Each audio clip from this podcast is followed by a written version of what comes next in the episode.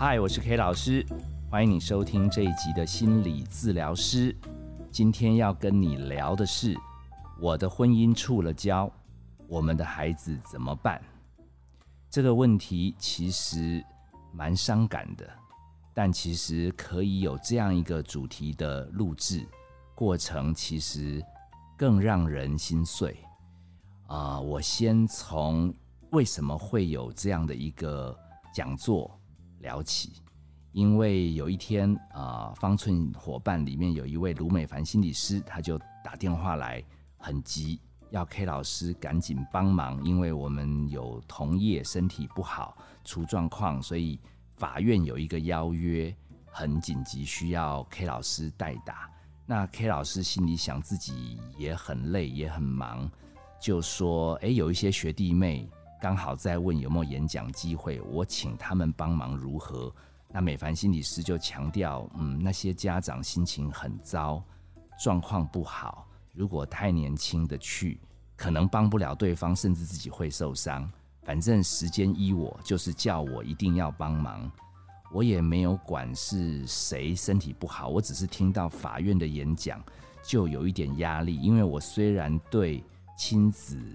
还蛮熟的，但是要处理家庭里面非常不和乐的话，这个有一点难度。在心理学有分很多次专科，司法体系其实有很多心理师其实很有贡献，但是我对这块琢磨比较少，所以我还在心虚的时候，美凡老师在给我鼓励，他说没问题的啦，你常常在各处游走，其实各种场面你看多了，反正被他灌了迷汤。我突然想，其实我也差一点去监狱当心理师啊，不如去圆一下这个梦吧。为什么我会差一点去监狱当心理师？是因为我在外岛当兵的时候，其实台湾还没有正式的心理师证照。那心理师想要在医院工作，都必须要通过高考。那那个名额很少，每一年都只有个位数的名额。结果我当兵当到第二年，突然有同学传讯息来说，今年一口气要录取三十位心理师，千载难逢，这次不考上，嘿，以后很难；考上了，嘿，就可以有公职，可以一路平安到退休。K 老师其实已经好久没念书了，好在外岛都在扛沙包，都在安慰阿兵哥。啊，管他的，机票凑一凑，请了假就回来考。因为 K 老师其实对于考试还蛮有信心的，所以到了考场，其实拿了几本考古题，也就进场考了。其实考的还算不错，就一两年没念书的人来讲，已经发挥的不错。我觉得三十个名额应该没问题。但是没料到的是，那一年去考的心理师居然有三百位，啊，录取率也是一样，只有十趴。然后放榜以后，K 老师发现自己差零点四分，哎，第一名落榜，我只能悻悻然。结果一公布，这三十位都要到矫正系统，嘿，就是我们的监狱啊、啊感化院啊，去辅导犯人或者是少年感化院的孩子。哦，我也突然松一口气。因为那时候我很年轻，我觉得一般人我都谈不来了。真的遇到那种大哥大姐，我谈得来吗？好，我想了想，我就答应美凡心理师说：“好，我答应。”我说：“我来试试看监狱风云。”好，其实其实到现场才发现没那么夸张啦。那个只是法院旁边一个机构，人家为了让家长在打官司过程中。为了照顾孩子，要争取这个机会，他们办讲座，好像有计点数，有有来听讲的，表示你比较重视小孩子的照顾，可能会加分。结果那个承办人一看到我就很兴奋，说：“啊，好棒哦，你来救火哦！今天这一场很夸张哎，报名的人很多哦。”我心里想，我在法院这一块也没有什么知名度，怎么会很多？我就说应该是你们题目定的好，因为我有看看他们给我的题目，叫做“请听孩子的声音，当孩子的避风港”。我心里想，这些爸妈现在最希望的是自己人生毁掉就算了，要让孩子不要再受损，所以应该是主题很贴切，而且他们提的问题也蛮实务的。他们提的问题是向孩子抱怨另外一方不是，孩子会怎么想？哎，这个里面很正向哦，想要引导家长要讲正面的话，不要对孩子抱怨另一方的不是。另外一题更妙了，他还说，当孩子分享跟另一半相处的时候，那要怎么回应？我在猜，万一孩子跟爸爸或妈妈相处的很愉快，回来跟妈妈跟爸爸讲，可能听了不是滋味，他可能要我讲，要微笑吧。我知道他们题目定得好，问题问得好，所以报名很踊跃。但是我听到报名很踊跃就压力大，因为负能量越多，要讲正面的东西就更困难。后来承办人还小声跟 K 老师讲，其中不夸张，还有五对，其实他们都没有彼此联络，但是同场报名了。我心里想，啊该不会等下听一听，如果讨论的太深入。直接在我们课堂里吵起来怎么办？但是已经答应了嘛，我也只好硬着头皮进到会场。哇，他们的长官一看到我，哇，眼眶都红了，扑过来。我心里想，是有那么伟大吗？哦，我只是来救个火。哦，人人多是没错，有必要这么感动？结果他一开口就跟我讲，他说：“柯老师，你知道吗？好好心理师过世了。”我我知道好好心理师过世，就前一两天的事。他是一个很好的心理师，那我只是想说，你看到我突然讲到他，这什么意思啊？原来这一场要讲之前美凡老师说身体欠安的心理师，就是蔡富好心理师，他刚好在前几天过世，太快了。其实我们这个行业里面都不太能接受这么优秀的心理师这么年轻。就突然离我们而去。我记得我们有那种很难处理的小孩，特别是跟心理师不肯讲话的，我们叫选择性缄默症。几乎全台湾都知道蔡心理师是这个行业里面的翘楚。他对孩子特包容、特有耐心，永远笑脸迎人。我终于知道为什么他们长官快要哭红着眼睛，他其实是舍不得。这么好的心理师先走一步，哇！我这下子心情波动更大了。我想这一场要在负能量当中讲正向题目，还要可以不辜负好好心理师的托付。哦，我突然觉得整个肩膀沉重了起来。其实想到这里，我还突然想到另外一位也是好心理师，他叫陈应成，他在我脸书上叫 Good Chan。这位心理师也是很健康，都一直在慢跑。他的强项是身心回馈，他帮助很多人改善自己压力的调试，也在年初过世。我其实还没开讲，我心情就荡到谷底。一个好好小姐，一个好先生，两个这么优秀的心理师都离我们而去，真的要把握机会，好好分享。让更多的生命在我们有限的服务年限中得到一些滋润，我就拿起麦克风说：“呃，你们叫我讲的题目，我很愿意分享，但是我必须先承认，这个责任很重大。原来的心理师来可能会讲得更好，那因为我已经来了，请你们包容我。我比较觉得想要立刻当孩子的避风港。”在你们身心这么脆弱的状态下，还在诉讼当中，就还想保护孩子要受伤最少，我觉得很难。还有你们提的两个小问题，一点都不小。什么？如果孩子在跟你聊天的时候让你很伤心，最后你忍不住抱怨起另一半，你们还要顾虑他的想法。第二小题，什么孩子如果聊到跟另一半很开心，你还要微笑很接纳？我觉得这两题都很难。我直接破题告诉你们吧。如果你跟孩子抱怨另一半的不是，其实孩子很聪明，孩子会利用爸爸跟妈妈之间的矛盾，可能在打官司，可能相处不开心。他想求得最大利益的时候，他反而会说：“可是妈妈说可以，明明爸爸就答应。”好，我个人觉得，你再想一想，其实你流露出两个大人在打官司处得非常不和，很容易让孩子见缝插针。孩子很爱你们没有错，但是孩子在求取最大利益的时候也是很贼的。有兴趣的话，去网络上找。我有一个 YT，里面有讲到我所知道的三国。我提过，其实孩子跟爸爸妈妈相处，如果大人之间有矛盾，常常最后来门诊看很久都不会好的理论。我让这些听众自己去沉思，因为虽然我知道要跟另一半。不说对方的坏话很难，但是说很多，其实孩子真的会变严重。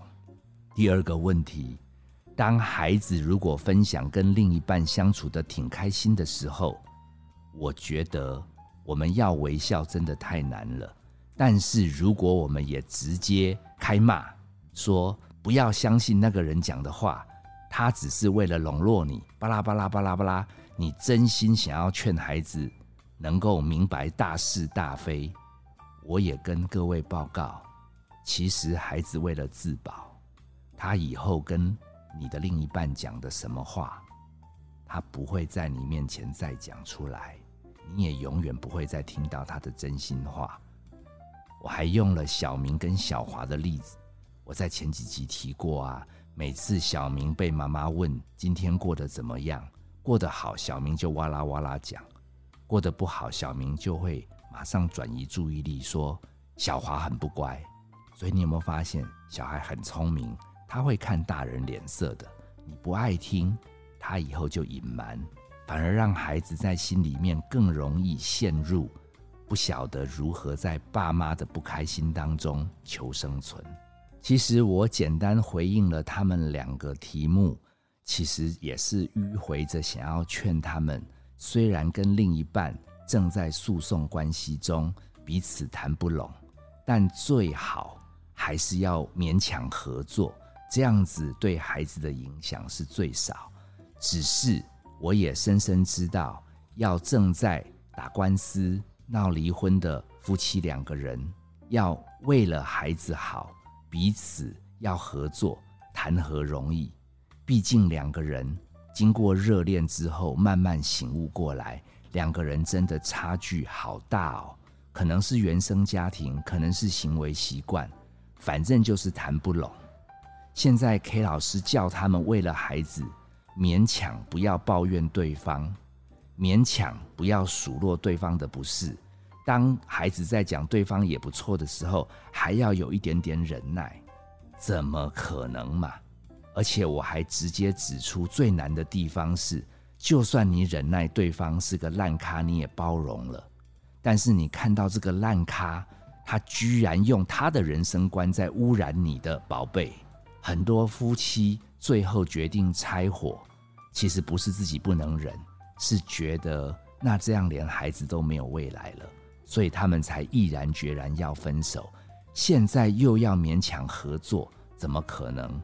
黑老师只好劝他们说：“其实你拼命想保护孩子不被另一半污染，有没有想过，说不定你跟另一半先打起来了，小孩子还目睹暴力，这样有保护到小孩吗？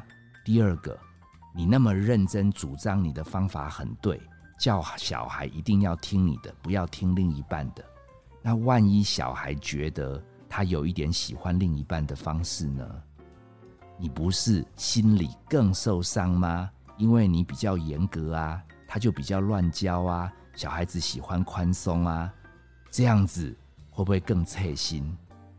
再讲更严重的，你真的保护了孩子不被另一半污染，但这个社会上，你的孩子还会遇到好多人，你真的挡得住你的孩子的人生观？都可以那么健康，不被挑战吗？全场那时候都安静了，不是睡着了。他们第一次在想，他们为了保护孩子，才跟对方切八段。没想到讲师居然说，全力保护孩子未必是最好的策略。我这时候还亮了一本书，叫做《有时候前进的方向在背后》。我也提过好几次，这本书阐述了，其实与其要对方听我们的方法来教养孩子，不如用 NLP 尊重对方、肯定对方。跟我们也有不一样，允许对方继续用他的方式管，但是请对方也不要批评我们管孩子，彼此用不一样的方式，但是最低度的合作，不踩对方的线，我认为已经是 OK 了。但是我发觉他们心情都很沉重，所以我就说，我们拉回今天真正我想跟你们讲的关键啦，其实。谁不希望可以成为孩子的避风港？只是婚姻触礁的时候，心情真的糟透了。有另外一位心理师叫黄博威心理师，他其实这阵子也分享一个观点，完全跟我的想法一样。其实感情在遇到分开的时候，我们难过的不见得是那个人选择不要我们离开我们。其实我觉得最大的伤害。应该是我们那么认真付出，不但没有被对方珍惜，甚至有的时候还被对方忽略、否定，甚至还背叛。我们相信的原来美好的生活，对方可以看得那么轻。我觉得真正难受的是自己的世界破裂了。所以我想跟你们分享的重点是，你们的状况真的比你孩子好不到哪里去。我还念了一个。我创作的对句给他们听，听友们，你们也来参考一下。很多事情会发生，都因一时起冲动。我在讲他们当年会结婚了，连串问题的延伸，皆成人生大功课。如果日子可重来，真能全身而退吗？更深功力养成否？端看自己怎么想。我其实想劝已经婚姻走到瓶颈的夫妻双方，其实没有人愿意变成这样。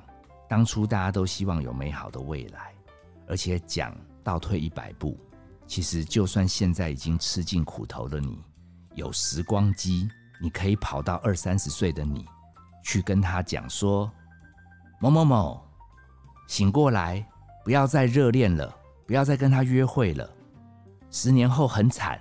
你们有小孩以后会更惨。我是问了现场的听众，如果你有时光机，回到当初，你劝得了自己不要陷入热恋吗？我跟你打包票，应该不容易。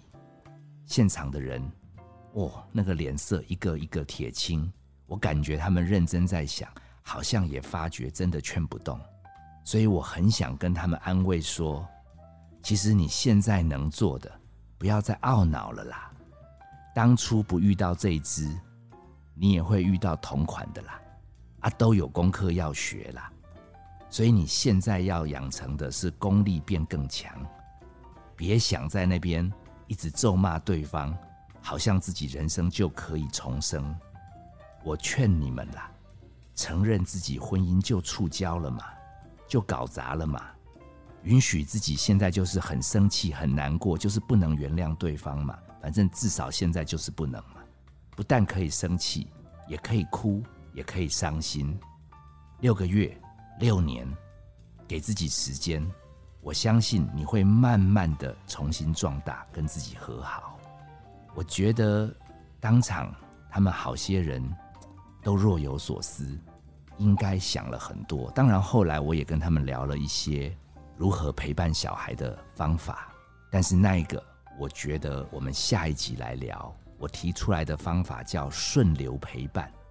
我在结束演讲后离开了会场，我正要下楼的时候，主办人这下子眼泪更红了。他说：“老师，你真的讲得很好，你一定没有辜负好好老师的托付。他们全场都认真听，这很少见。”一个半小时没有人打瞌睡很难，然后另外一个家长等在旁边，我看他也在哭，我心里想，承办人哭是因为我们怀念我们的同事，那你哭个什么劲？他后来过来跟我讲，他说：“谢谢你的分享，我不晓得是不是上帝派你来告诉我，其实我真的很舍不得我孩子受苦，可是我的另一半现在就不肯跟我讲话，我也不知道有什么方法可以跟他不要再吵下去。”因为我感觉我的小孩现在压力越来越大，但是我听了你的话，我会试着用 NLP 的概念，我至少尊重我的另一半，虽然现在跟他已经分开了。谢谢你来帮助我，我会好好照顾我自己。哇，我我也快哭了，我没想到这么负面的磁场，居然在大家一同疗伤的过程中，慢慢的。得到了温暖。我走出会场，刚好望向阳明山，那个会是好好老师他要安息的地方。谢谢他给我这样的机会来服务。穿过天母运动公园的时候，我也想起了 Good Chan 应成心理师，他最热爱运动了。我相信今天这个课程能够圆满，一定是两位心理师从天上给我很多力量。我想跟听友分享的是，如果你的人生也触礁，你的感情、你的工作、你的家庭，你想想看，两位心理师，他们人生在三四十岁才触了一个更大的礁，就是要跟世界告别。他们都允许自己可以流眼泪，可以伤心，而且他还透过脸书跟大家讲，要认真活每一天。我觉得。其实比起我们更大的苦难，我们现在的这些功课，也只是来帮助我们更懂得陪伴自己。我希望今天这样的分享，能够让如果你正在人生当中感觉也撞船了，也翻船了，不知如何是好的漩涡当中，得到一点点的勇气，来继续面对人生，允许自己有一点混乱。但是珍惜可以往前的每一天。我是 K 老师，谢谢你收听心理治疗师。本节目由金星文创制作，相关的节目你可以在各大平台收听。